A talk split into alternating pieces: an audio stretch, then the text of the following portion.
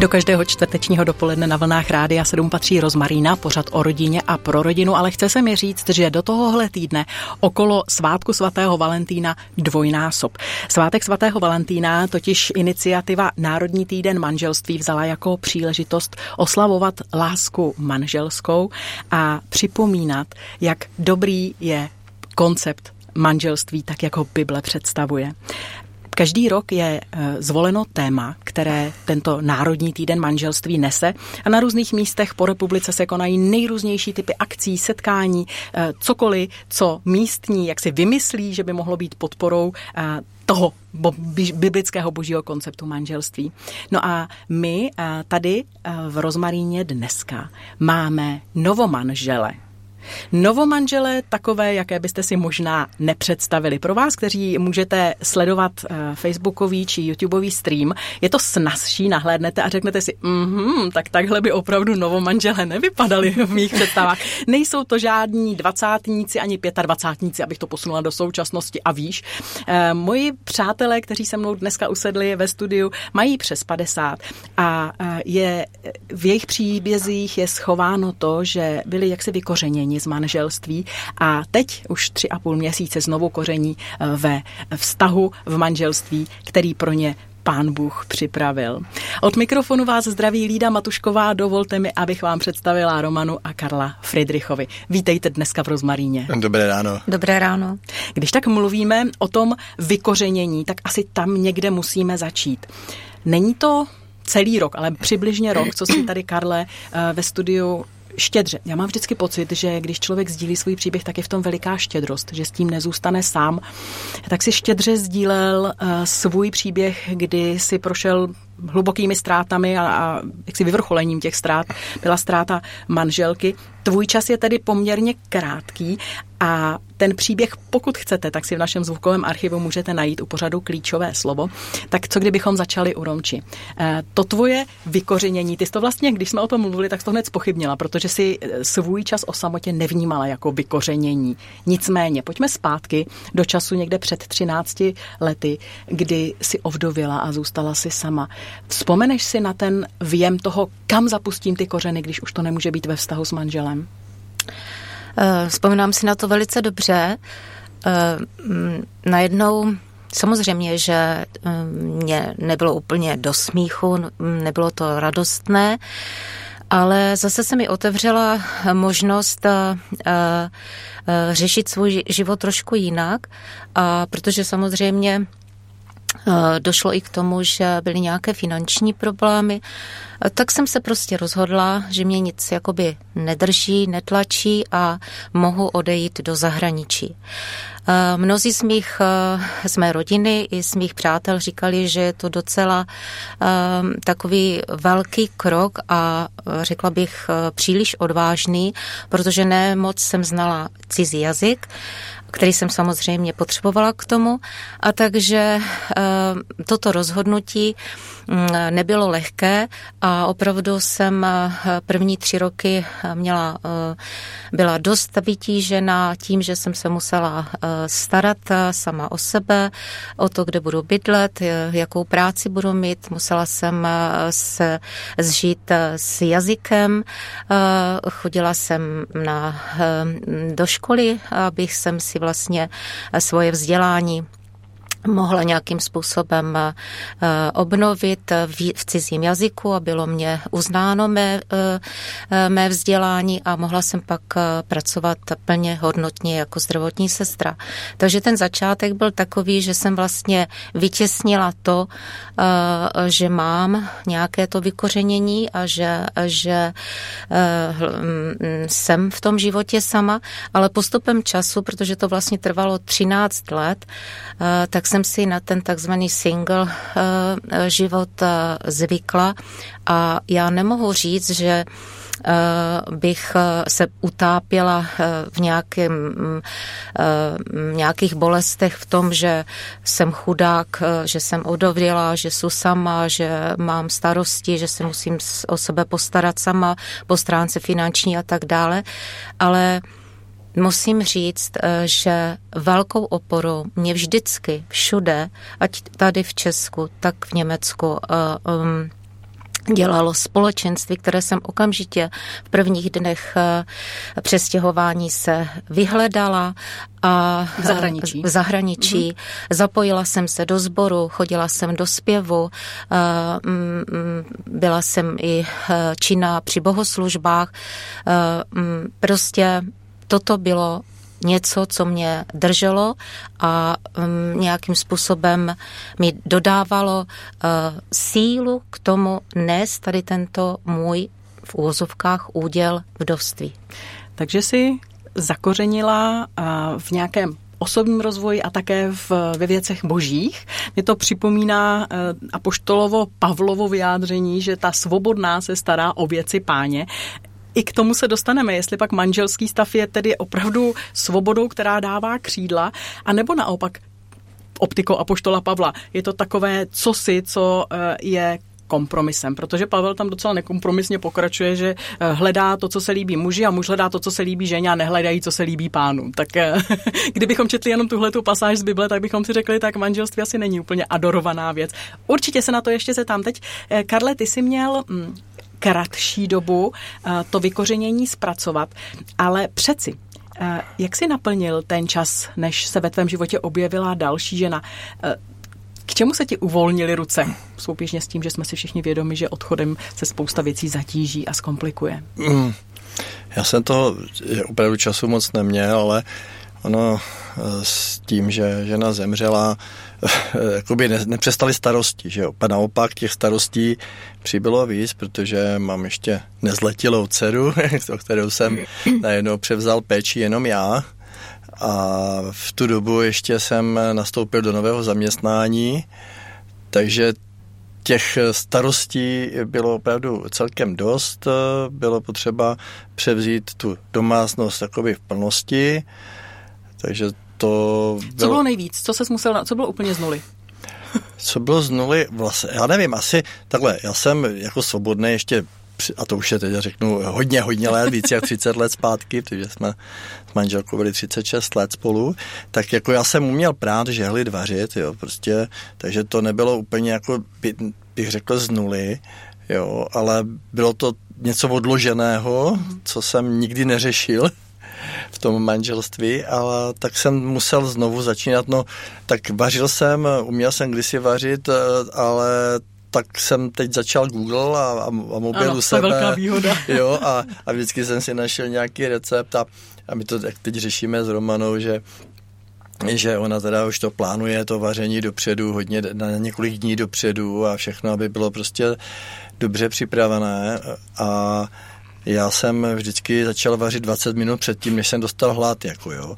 To jsem chtěla říct, že jedna věc je taková to, že e, spousta mužů jsou takový ti kuchaři, kteří si vychutnají tu chvíli, kdy něco vaří, ale ten drill toho, že prostě každý den to tam musí být. Jo, takže já jsem vždycky otevřel tu ledničku a buď to bylo něco zmraženého, hotovka nějaká, která šla do mikrovlnky, a nebo teda univerzálně kuřecí maso na tisíc způsobů, nebo jak se říká, kuře stokrát jinak. Jo, a takže to říkám 20 minut před tím, než měl být oběd, tak jsem něco začal přemýšlet, jo. Takže eh, v tom, tom asi jsem se musel posunout, jo. Eh, samozřejmě, že jsem si eh, četl i praní a žehlení, že jo, a, a, a tak jako, jaké jsou prášky dobré na praní a tak, jo. Ale tak, na to po chlapsku? Jo, jasně, no, a, analyticky, že jo. Analyticky. Pamatuji si, že svého času můj manžel vypočítal uh, docela složitě, jak je výhodnější mít papírové pleny než látkové, i, i, i ekonomicky. A zahnul tam všechno, co se týče i vody do pračky, která jde, energie do pračky a času, která ta no. žena tráví na praní. Takže chápu, analytický mozek mužský se, se tomu nějak přizpůsobil. Uh, takže, jak už bylo řečeno, ty jsi příliš toho času neměl uh, a u obou slyším, že ten praktický život prostě mm, převládne. Člověk se prostě musí postarat, protože už není sám, uh, nebo je sám, ale musí žít. Uh, jaká jsou, jaká vnímáte zpětně negativa toho single života, abychom ho jenom neadorovali a neříkali, tak člověk se něco naučí a, a je to super a může roztáhnout ta křídla, tak jak si říkala ty, Romčo. čem to bylo náročné přesto? Eh, náročné to bylo v tom, že eh, taková obyčejná věc, chceš si zajít do divadla, eh, chceš se někam jít podívat a najednou zjistíš, že jsi sám. nebo jenom obyčejně, já nevím, zajít si do restaurace na jídlo nebo mm, jako někam si sednout. No sama si prostě jsem si nešla sednout. Mm protože uh, ti chybí někdo. Čili pokud uh, nebyla kamarádka nebo někdo ze známých, kteří ale nemuseli mít v tu danou chvíli čas, tak se to nedalo uskutečnit. A zrovna taky třeba s dovolenýma. Na jedné straně si může člověk plánovat, kam chce jít, jako a nemusí se ani nikoho ptát, jestli je s tím jaksi zrozuměn. Ano ale na druhé straně jede tam sám. Nemá nikoho. A takže uh, toto je, si myslím, že je i výhoda jako mm, v tom mm. partnerství, že přeci jenom mám po boku někoho, s kým mohu výjít do té společnosti. I tohle si měla na mysli, když se na obzoru objevil Karel a o tom, jak se objevil, si budeme povídat. Pokud zvažujete, jestli s námi v Rozmaríně zůstat, tak tenhle příběh opravdu stojí za to. I tohle byly ty aspekty, které si zvažovala, když se na scéně objevil Karel? No to také, to hmm. také, ale hm, hlavně teda, a o tom možná nevím až později. Hlavně, že jsi věděla? E, prostě hm, je to fakt, že, že hm, najednou se může něk, na, na někoho druhého spolehnout mm-hmm. a, na, a cítí tam třeba takovou tu ochranu, jo, mm-hmm. že prostě nejde sám a um, nebo i třeba v rozhovorech, jako uh, na mnohé věci člověk má nějaký náhled a uh, myslí si, že ho má správný. A zjistí to uh, ve chvíli, kdy už potom má toho druhého, nebo může to s ním sdílet, tu věc, a má vlastně uh, toho oponujícího vedle sebe, který mu ukáže úplně jiný úhel, mm. tak uh, najednou se mu otevřou oči a řekne si, jsem to vlastně dělala špatně. Nebo takhle, takhle nemůžu smýšlet. Mm. Nebo musím změnit ten svůj názor. Přeci jenom má pravdu. A možná to bylo lepší, když to budu dělat tak, jak to říká on. Mm-hmm. Ale do té doby, když to neuslyšíš z té druhé strany a máš před sebou tu situaci, kterou musíš zvládnout sice, ale máš jenom ten svůj názor na to, tak eh, stojí třeba v, ta, v, té, v té situaci, že to uděláš jenom podle sebe a nemusí to být vždycky dobře což platí na obě strany, předpokládám, Karle. Eh, kromě těch negativ té, té tíže toho běžného hmm. života, co si ještě cítil jako vykořeněnost? No, ono, že jo, já jsem neměl toho času moc jakoby na přemýšlení, musel jsem řešit spoustu věcí, ale to už tady trošku zaznívalo, ta samota, jo, to je asi, asi to, to nej, nejtěžší, protože člověk najednou zůstává sám. Já jsem ještě několikrát, eh, a to byla nějaká doba po smrti eh, mé první ženy, kdy mi lidé volali a chtěli se se mnou na něčem domluvit. A já jsem zcela automaticky říkal, víš co, my se musíme ještě s domluvit na tom, ať je tam pak vědět. Jo? A pak jsem si teprve uvědomil, že že už tady vlastně není, že už to opravdu vysí jenom na mě, mm. ale jak jsem byl na tom tak zvyklý, že jsme všechny věci probírali, jo, o všem se bavili, tak najednou jako mi to přišlo takové divné říct, že já něco chci, aniž bych se s tím druhým domlouval. Takže ta samota, ať to byly i ty restaurace nebo prostě nějaký ty společenské místa, já jsem si uvědomil jednu věc, že vlastně, když je člověk v manželství, tak kolem sebe automaticky uh, má lidi, kteří jsou také ženatí, vdané, jako ty páry, a to jsou taky ty ta parta kamarádů třeba nebo známých. A když najednou někdo zůstane sám, ovdový, tak uh, vlastně má kolem sebe zase jenom tu partu těch co jsou v páru, mm-hmm, jo. Mm-hmm. A najednou to prostě je těžký, jo. Když se někdo neožení, nevdá, je single celý život, tak si postupně buduje tu partu těch singles kolem sebe a můžou třeba jít na ty výlety nebo do toho divadla spolu nebo nějak, jo, ale e, v té společnosti těch párů je to pak takové složitější, jo? že najednou oni nemají čas, oni mají svoje rodiny, mají své povinnosti, svoje zaměstnání a já jsem zůstával sám, sedl jsem si večer prostě buď jsem si pustil televizi a, a vlastně díval se někam, jo, říkal jsem si, co mám, co mám dělat, že jo, najednou ta samota. Takže se stávalo, že jsem šel v 8 do postele, jako jo, prostě co mám dělat. Mm-hmm. Jako, jo, tak jsem šel v 8 spát a ráno stá se zbudil ve 4, tak říkám, tak jdu do práce, jo, prostě. Když probíráme to, co nemůžou poskytnout eh, kamarádi, eh, jsme tu, dotýkáme se takové té exkluzivity, toho, že prostě ten partner je ten, kde, kde vím, že můžu, že to je ta první volba, když to mhm. u těch kamarádů nejsme první volbou. A, a také se nezbytně musíme dotknout toho, co je exkluzivní v manželství a to je intimita. Jak, jak důležité to pro vás bylo a hned jedním dechem se chci na tomhle místě zeptat, jestli to nebylo něco, co potom vlastně ale vzbuzovalo strach a rozpaky vstoupit znovu znovu do uh, vztahu. Tak z mé strany musím říct, že to samozřejmě byly rozpaky, protože uh, když je člověk 13 let sám a um, je křesťan, tak dneska je to tak, že lidé nemají v zábrany prostě někoho si najít jen tak. Jako, a naplnit tu potřebu. A naplnit prostě tu potřebu. Jako. Ale my křesťané se na to díváme trošku jinak. A takže mm, vnímáme to tak, že to patří do manželství. A tak když toho manžela nemáš, tak eh, nemáš ani tady tu intimitu. Mhm. Ale ono, uh, u ženy je to třeba i trošku jiné. Jednak jsem už uh, ve starším věku, tak ta potřeba mm, není taková nebo klesá. Navíc na to člověk zvykne, že to nemá. A, um, ale zjistíš to, že, že, že ti chybí jenom třeba takové to obyčejné oběti. Hmm. A nebo že tě nikdo nepodrží za ruku.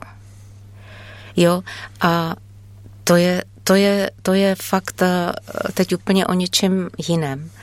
Jo, že um, sice jsme spolu teprve tři a půl měsíce, ale přijdu domů z práce a první, co je, tak je tam to oběti. A to jsem celou dobu neměla. Takže um, je, to, je to opravdu uh, něco, čeho si jako vážím teďka a jsem za to Pánu Bohu vděčná. Takže ta intimita jako celek. Ano. A už tady zaznělo, že u žen je to možná jinak než u mužů. Karle, ty jsi eh, často eh, tady v našich pořadech, když jsi se ocitl za mikrofonem, mluvil o tom, že jsou všechny věci, které sdílíš s Pánem Bohem. Eh, jak, nakolik je člověk muž otevřený k Pánu Bohu v téhle věci, v potřebách sexuálních? Jak, jak to vnímáš? Hm.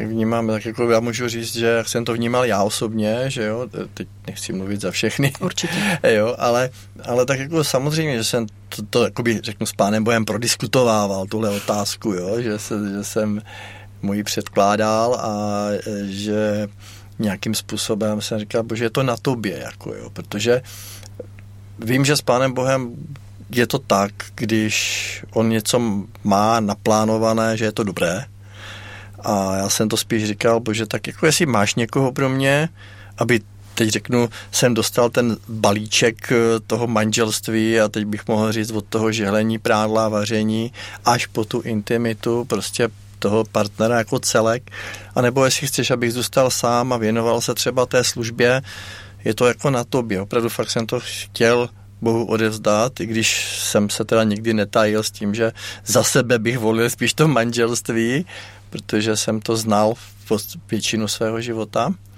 Takže jsem říkal jako hned od začátku, že bych radši asi, ale, ale byl jsem otevřený i na tu variantu, že můžu zůstat třeba sám a můžu se věnovat třeba misii nebo nějakým dalším věcem. Vzpomínám na slova koho si, jak se ti lidé vlastně můžou najít. Vždyť je to zázrak. Bible dokonce říká, že to je podivuhodná věc, cesta muže eh, při ženě. Tak eh, pokud s námi zůstanete, tak po písničce se dostaneme právě k téhle cestičce, které byly eh, svedeny dohromady v životě těchto těch dvou mých novomanželů hostů.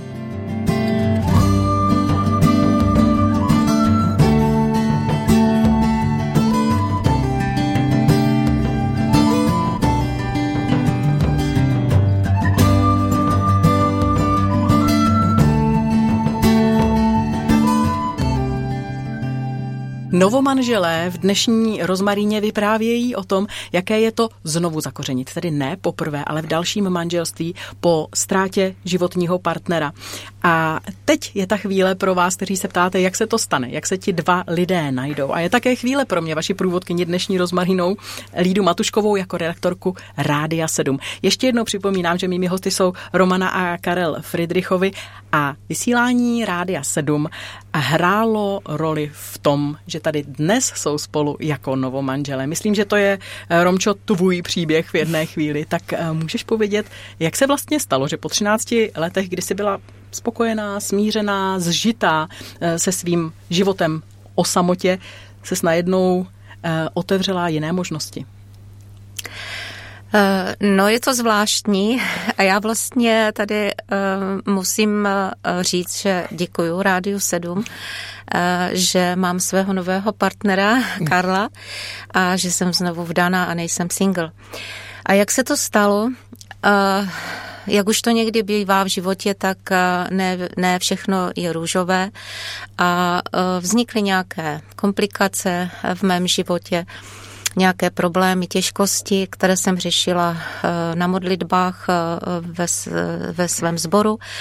A přišla za mnou eh, jedna moje dobrá sestra ze sboru, Ruth, a říká mi, Romy, stále se za tu situaci, co máš, modlíme, ale víš co, já bych ti tak chtěla říct, že mohlo by ti být hodně oporou, kdyby si poslouchala Rádio 7. Znáš ho?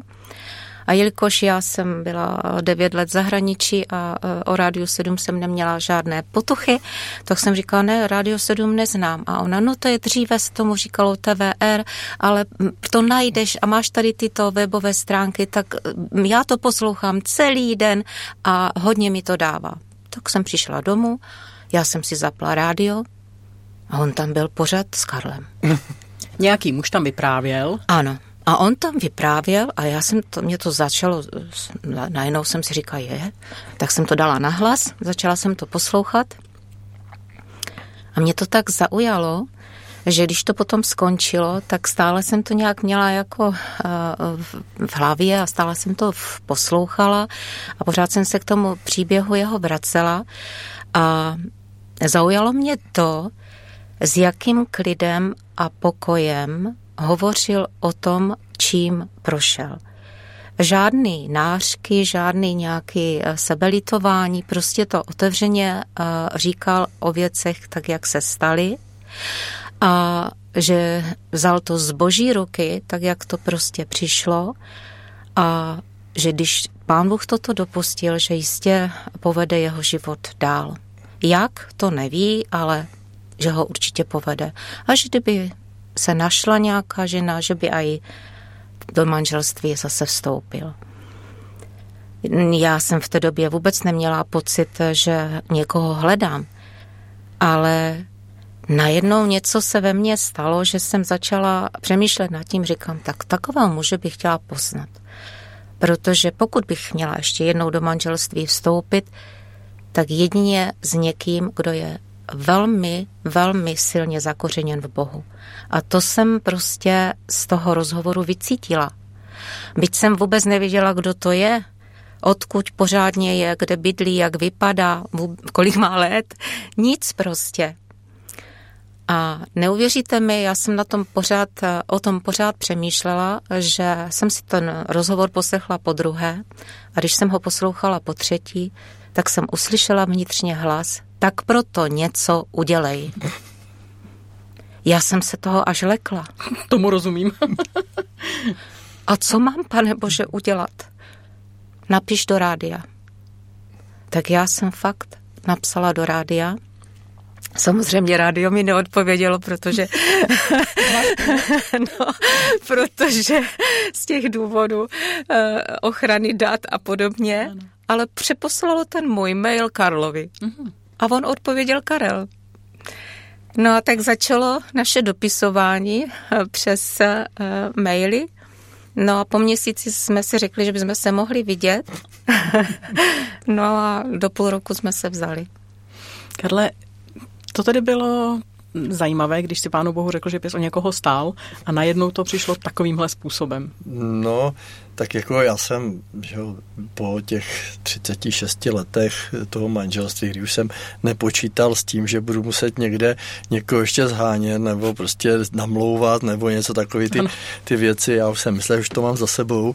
A teď jsem se z ničeho nic ocitl teď na tom e, sňatkovém trhu, nebo prostě, e, že jo, fotbalisté či hokejisté jsou volní k transferu, že jo, a, a já jsem se ocitl teď jakoby volný k tomu a tak pro mě to nebylo jednoduché. Jo. Já jsem nevěděl, jako, co vlastně mám hledat. Jo. Co mám hledat, jak to má vypadat, jakým způsobem se mám já rozhlížet. Jo. Opravdu to bylo pro mě dost těžké a, a tak jako párkrát jsem mi Bohu v modlitbách řekl, víš Bože, pro mě by to bylo podstatně jednodušší, kdyby se nějaká ozvala sama, jako došla tady sem a s tím, že to je jako od tebe, jako že ju posíláš.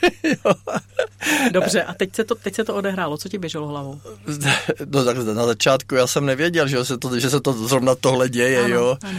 ale tak že nějaká paní mi napíše, že ju to zaujalo jako prostě a ona teda Romča byla taková eh, i jako odvážná, že zrovna poslala nějakou fotku s tím, že teda lidi se můžeme seznámit, jo, a jako řekla to jako naplno na rovinu, jako přímý, jo, prostě rozhovor a já jsem, mě, jako mě to najednou zalichotilo teda jako to určitě, jako říct, že někomu jako se líbil ten rozhovor, tak jako to člověk rád slyší, to potěší, to potěší a, a to, co ona říkala, že ju zaujalo to, že jsem mluvil o vztahu s Bohem, nebo to, co, že to bylo tohle, co ji oslovilo, tak to mě taky povzbudilo. No říkám, byl to ten začátek té komunikace, kdy jsme postupně zjišťovali svoje priority, že jo, já jsem takový, že první mi to musí jako zapadnout. Já jsem si při tom všem řekl, že si nedovolím se zamilovat, dokud všechny věci nezapadnou tak, jak mají být. Jo. Já jsem si řekl, že nechci být zamilovaný a pak řešit komplikace s tím či voním, jo, a hledat nějaké ty způsoby, eh, jak to zapasovat pak. Já jsem říkal, ne, první se to musí zapasovat a pak se teprve můžu zamilovat, jo. takže jsem šel na to obráceně což jsem schytal kritiku od některých žen, jako že první se člověk musí zamilovat a z té velké lásky pak hledat řešení. Když tohle slyšíš, Romčo, jak to na tebe působí? Já se musím trochu pousmát, protože on teda nádherně psal, takže tím mě taky jako zaujal. Jako, no, krásně prostě, ale uh, najednou tam začal vypisovat, že, um, že jo, že jistě, ale že, by, že má určitou jako představu, ano. jak by ta žena, jeho potenciální druhá nebo další, uh, měla vypadat. A nechci říct, že tam napsal body, ale tak jako tak různě. A e, já jsem mu odpověděla, že mu teda zkusím ty body e, vyplnit. Dobře, a... takže jsi na to přistoupila? tak jsem na to přistoupila a ho to hrozně eh, jako úplně šokovalo, jakou odvahu mám, že jsem napsala, že teda to zkusím se do toho zapasovat, jestli teda kolik, a že ať očkrtává teda ty jednotlivý body a že a, a napsala jsem mu, kolik by potřeboval procent z těho, aby splnila. Dobře. A bylo to velmi teda takové jako úsměvné, jako no, ale... Bylo to romantické když, když to bylo nádherný, jako... Jo, no. ta tvoje odvaha, jako, že jo, ona řekla... Zamiloval ses? Jo, jo, jo, ale až, až, až skoro po svatbě, jako teď, ne, nebo takhle, před svatbou, ale uh, jsem si řekl, že teď už se můžu zamilovat. Ono je to proces, že jo, ono ano. to není ze dne na den, ale jsem jakoby povolil tomu svému srdci, se, se zamilovat. Jo. Pravda je, že eh, je to prostě nové, že každý z vás eh, přijímá někoho jiného a bylo by liché snažit se vytvořit, eh, nadspat toho druhého do svých představ. Dejte nahlédnout víc do toho, jak to děláte, abyste vnímali toho druhého v té jeho jedinečnosti, v tom bez těch představ, bez předchozích zkušeností, které se do toho nějak promítnou, ale tohle celé je nové. Když nové zakořenění, tak nové zakořenění. Karle?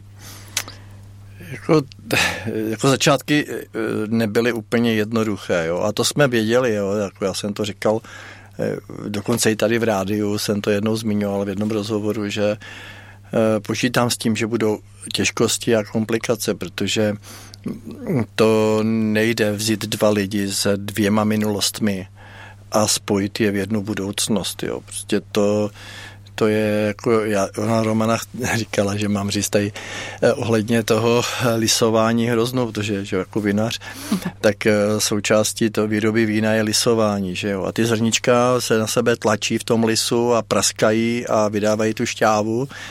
Jenže ono eh, taky se stává, že jak se lisuje, lisuje, tak oni se jakoby poddají tě vzájemně a jakoby jsou spojené a tu šťávu nedají. Jo.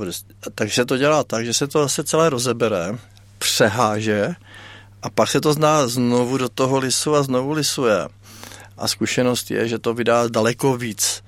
Jo, protože ty, najednou ty zrníčka tlačí na úplně jiné na jinou část a prostě musí prasknout, jo. Takže mm.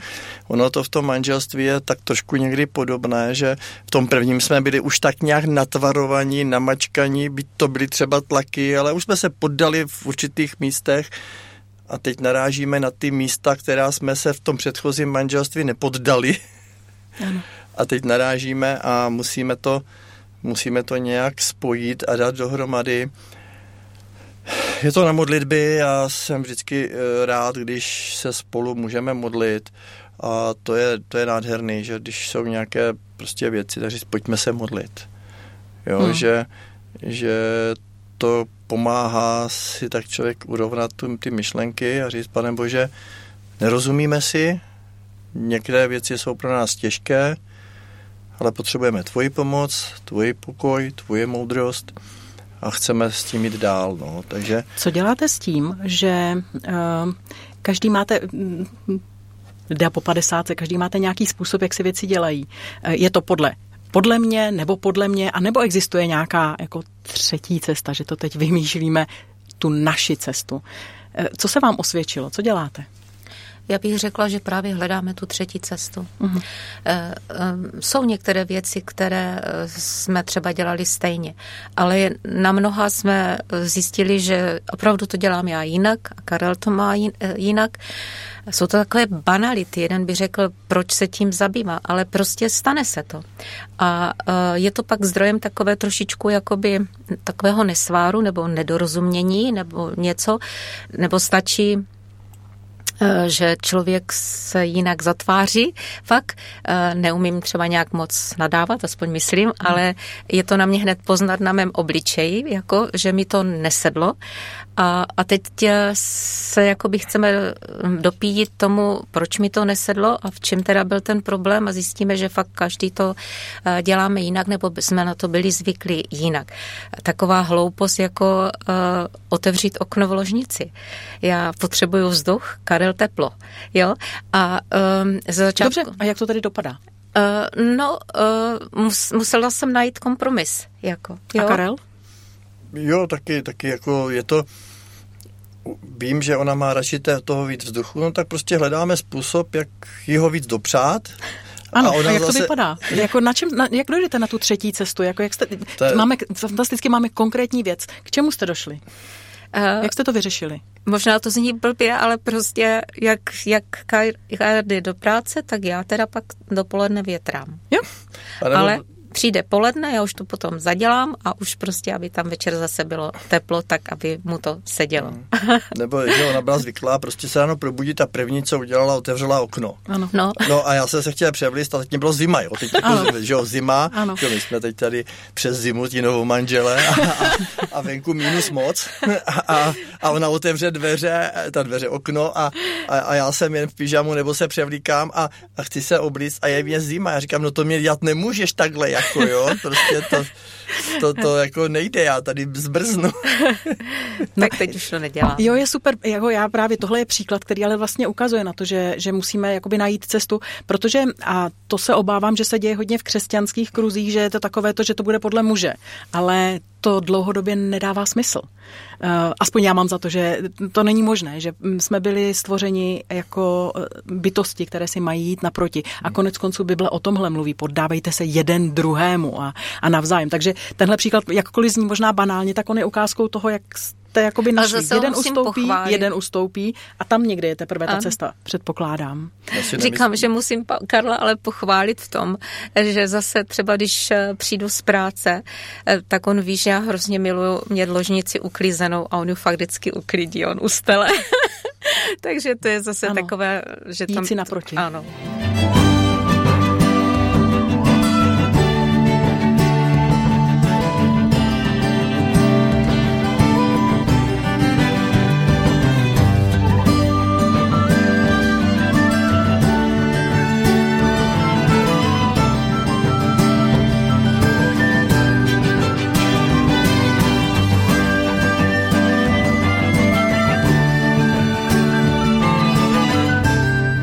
Rozmarína na téma zakořenit a roztáhnout křídla. To je setkání, ve kterém jdeme do finále a děkujeme, že s námi jste, že s námi jste srdcem a že to dáváte znát. Díky Pavlovi, který napsal dobrý den, díky za pořad a rozhovor o životě.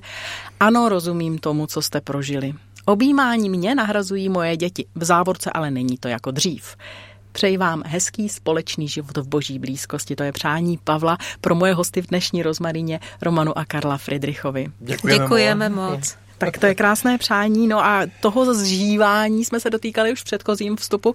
Pojďme se posunout ještě k těm křídlům, abychom nezůstali jenom u toho kořenění. Ale eh, křídla znamenají rozlet. Teď eh, zejména ve tvém příběhu, Romy, um, ta singleness, ta, ta, ta svoboda, ten stav bez manželství ti dával svobodu dělat rozhodnutí a tak dále. Skoro by to vypadalo, jako že teď uh, to zakořenění ta křídla trošku přistřihlo. Jak to vnímáš?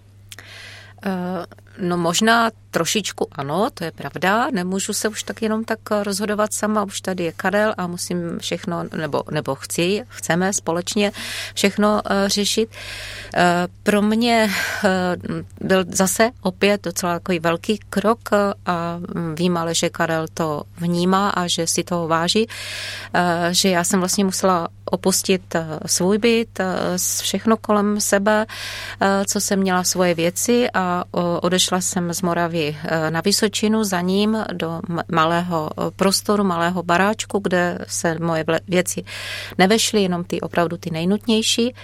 A, takže to nebylo úplně jednoduché, ale zase na druhou stranu pán Bůh eh, se o mě úžasně stará, protože eh, já jsem se nastěhovala do tří dnů jsem našla práci, takže opět už pracuji. A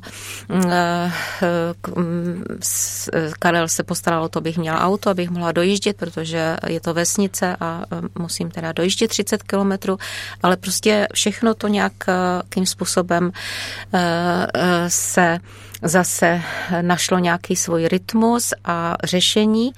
A další eh, takové je, že Uh, asi to víte uh, o něm, že on je misionář nebo srdcem misionář, už několik let jezdí do Afriky a um, pro mě se otevřela taková možnost, že letos s ním pojedu poprvé na misijní cestu do Afriky. Takže máchnete křídly společně? Ano.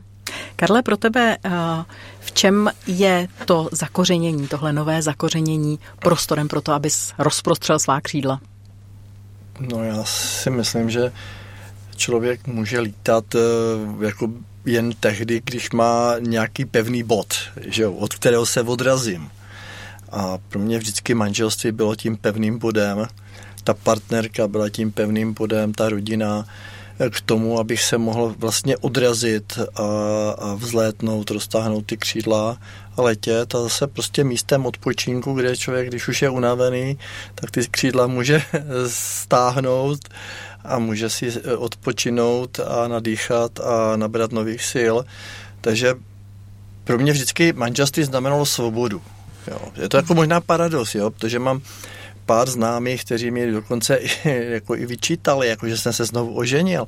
Když jsem měl úžasnou příležitost zakusit tu svobodu a být sám a užít si to.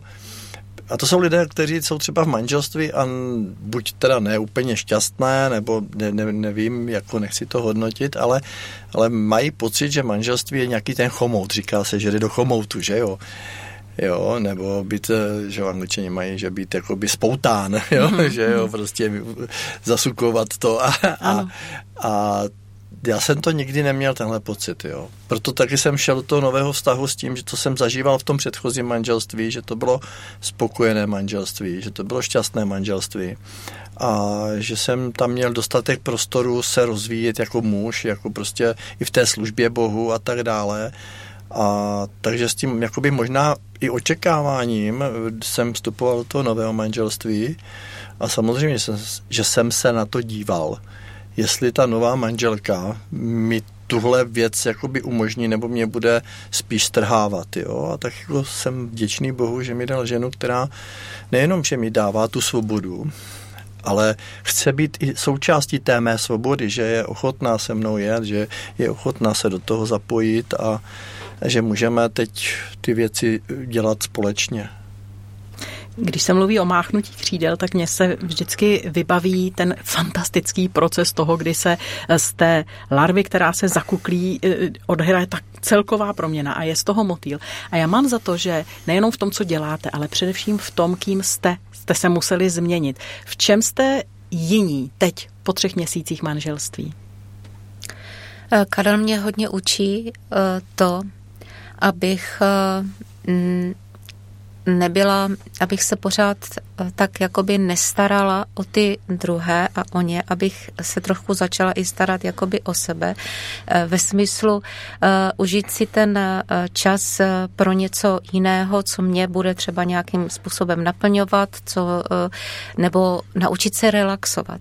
Já se přiznám, že v podstatě jsem asi workoholik a opravdu tím ne, neumím tak nějak jen jakoby v úvozovkách lenošit, jo.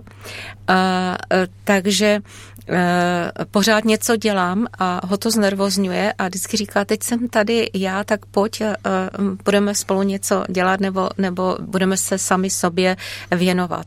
A já se tomu učím. Přiznám se, že jsem to neuměla a že možná, že i to, uh, jsme to tak spolu rozebírali, že možná i to, že vlastně člověk, když byl sám, uh, tak uh, tu samotu jakoby zaháněl nebo prostě pořád chtěl být nějak eh, výkonný a eh, užitečný pro ty druhé a tím vyplňovat ten čas. A tak já teďka eh, vedle Karla se učím i trošku se sklidnit, doslova si sednout, vzít si nějakou číst, knížku, něco si přečíst. Chtěla bych trošku pokročit ve v angličtině, protože Karel umí velmi dobře anglicky a, a když budeme jezdit teda do zahraničí, tak bych spíš tu angličtinu jak Němčinu potřebovala dělala a uh, on mi k tomu chce dát prostor.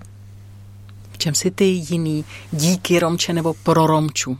Co víš, že potřebuješ třeba ze své osobnosti uh, stlumit pro to, aby to pro ní bylo příjemné, aby to bylo to pravé? Pokud bych měl říct ten zásadní nebo takový ten největší rozdíl, který třeba osobně vnímá mezi první ženou Ivou a tady Romanou, je vnímání, řeknu, romantiky a emocí.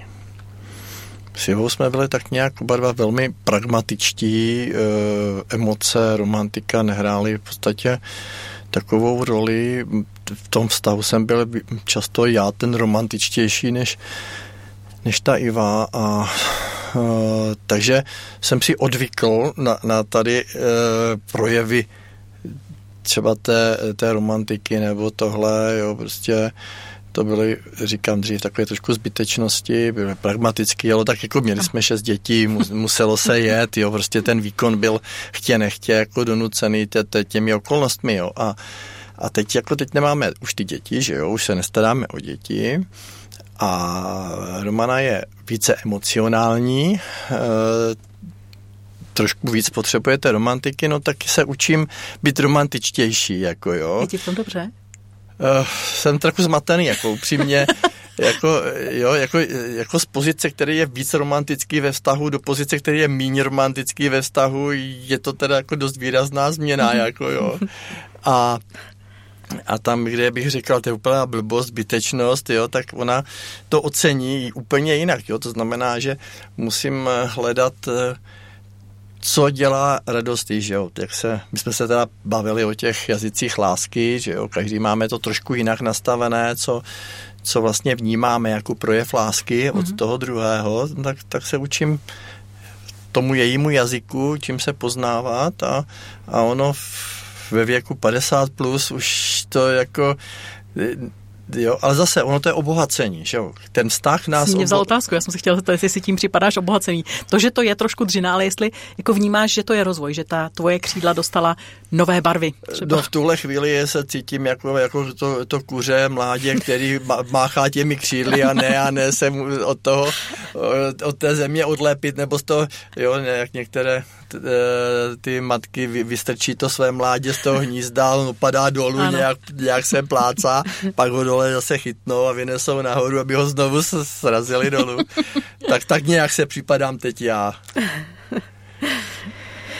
Eh, povězte mi o budoucnosti, povězte mi, na co se těšíte, možná, co vzbuzuje obavy na základě třech měsíců, které jste společně, třech a půl měsíce, které jste společně prožili. Co víte, že potřebujete na tom zapracovat a co je, na co se těšíte? Karle. Tak já se těším, těším se na ten jako společný život v té, té službě, jako jo, protože od začátku eh, jsme vnímali, i já jsem chtěl ženu, která bude eh, vhodná pomocnice pro službu, kterou vlastně dělám a ona hledala muže, který bude eh, zakotvený v Bohu, aby s ním mohla sloužit. Jo, to, takže pro nás oba dva je to touha prostě sloužit Bohu. Mhm. Tam, kam nás pošle. Jestli, jestli to bude misie někde v zahraničí, nebo jestli budeme někde sloužit tady v České republice, to asi teď není to podstatné, ale chceme sloužit. To já si myslím, že je jako naše společná vyznání, že chceme být eh, připraveni Bohu ke službě, tak jak jsme to asi každý nějakým způsobem dělali do posud. A to je třeba pro mě ta budoucnost. To, jak se to bude opravdu vypadat, jak to bude konkrétně formovaný, to vůbec dneska nevím, protože vím, že teď jsme ještě tři roky, dva a něco, tři roky minimálně vázaní na dceru, na její školu, tam, kde jsme. A pak jsme otevření se prostě vystěhovat kdykoliv, kamkoliv. Co je pro tebe, Rončo, to, na co se těšíš a je-li něco, v čem si říkáš, tohle budeme muset zvládnout nějak? Uh, um, my se modlíme spolu uh, za tu budoucnost, uh, protože um, moc uh, já se z toho sice učím, a už je to úplně jiné, než když jsem přišla do Otradova, kde bydlíme, si to tam také to místo zamilovat. A, a, a možná se stane, že, mm, že řeknu, ne, tady bychom mohli eh, dál ještě žít i potom v důchodě.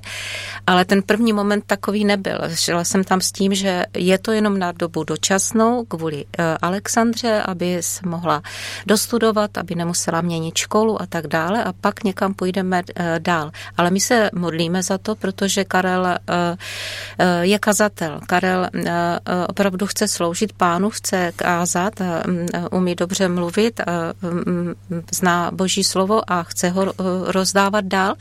A tak se modlíme i za to, kdyby nás chtěl někdo do sboru, kdyby někde chtěli kazatele a mě jako zborovou sestru. Chtěla bych obnovit znovu moje hraní, když jsem hrávala eh, na varhany jako doprovodně a, prostě nějakým způsobem eh, sloužit dál Pánu Bohu. A nebo jestli nás uh, uvrhne do Afriky, kde uh, má srdce Karel, možná ze začátku, nebo teda zatím ještě se toho trošku bojím, ale třeba i to budu vidět, jako že to je pro nás zžívání, které nemá za cíl, aby nám spolu bylo hezky, také, ale zžívání, které eh, směřuje k tomu, že společně posílení jeden v druhém budeme moci sloužit Bohu a lidem okolo sebe. To je příběh, který jsme vám představili v dnešní rozmaríně, která už se chýlí ke konci. Děkuji vám za pozornost, za naslouchání, které jste nám věnovali. Děkuji mým hostům Romaně a Karlovi Friedrichovým, že přijali pozvání a otevřeně mluvili o eh, okolnostech a situaci, ve které teď jsou. Rozmarína končí.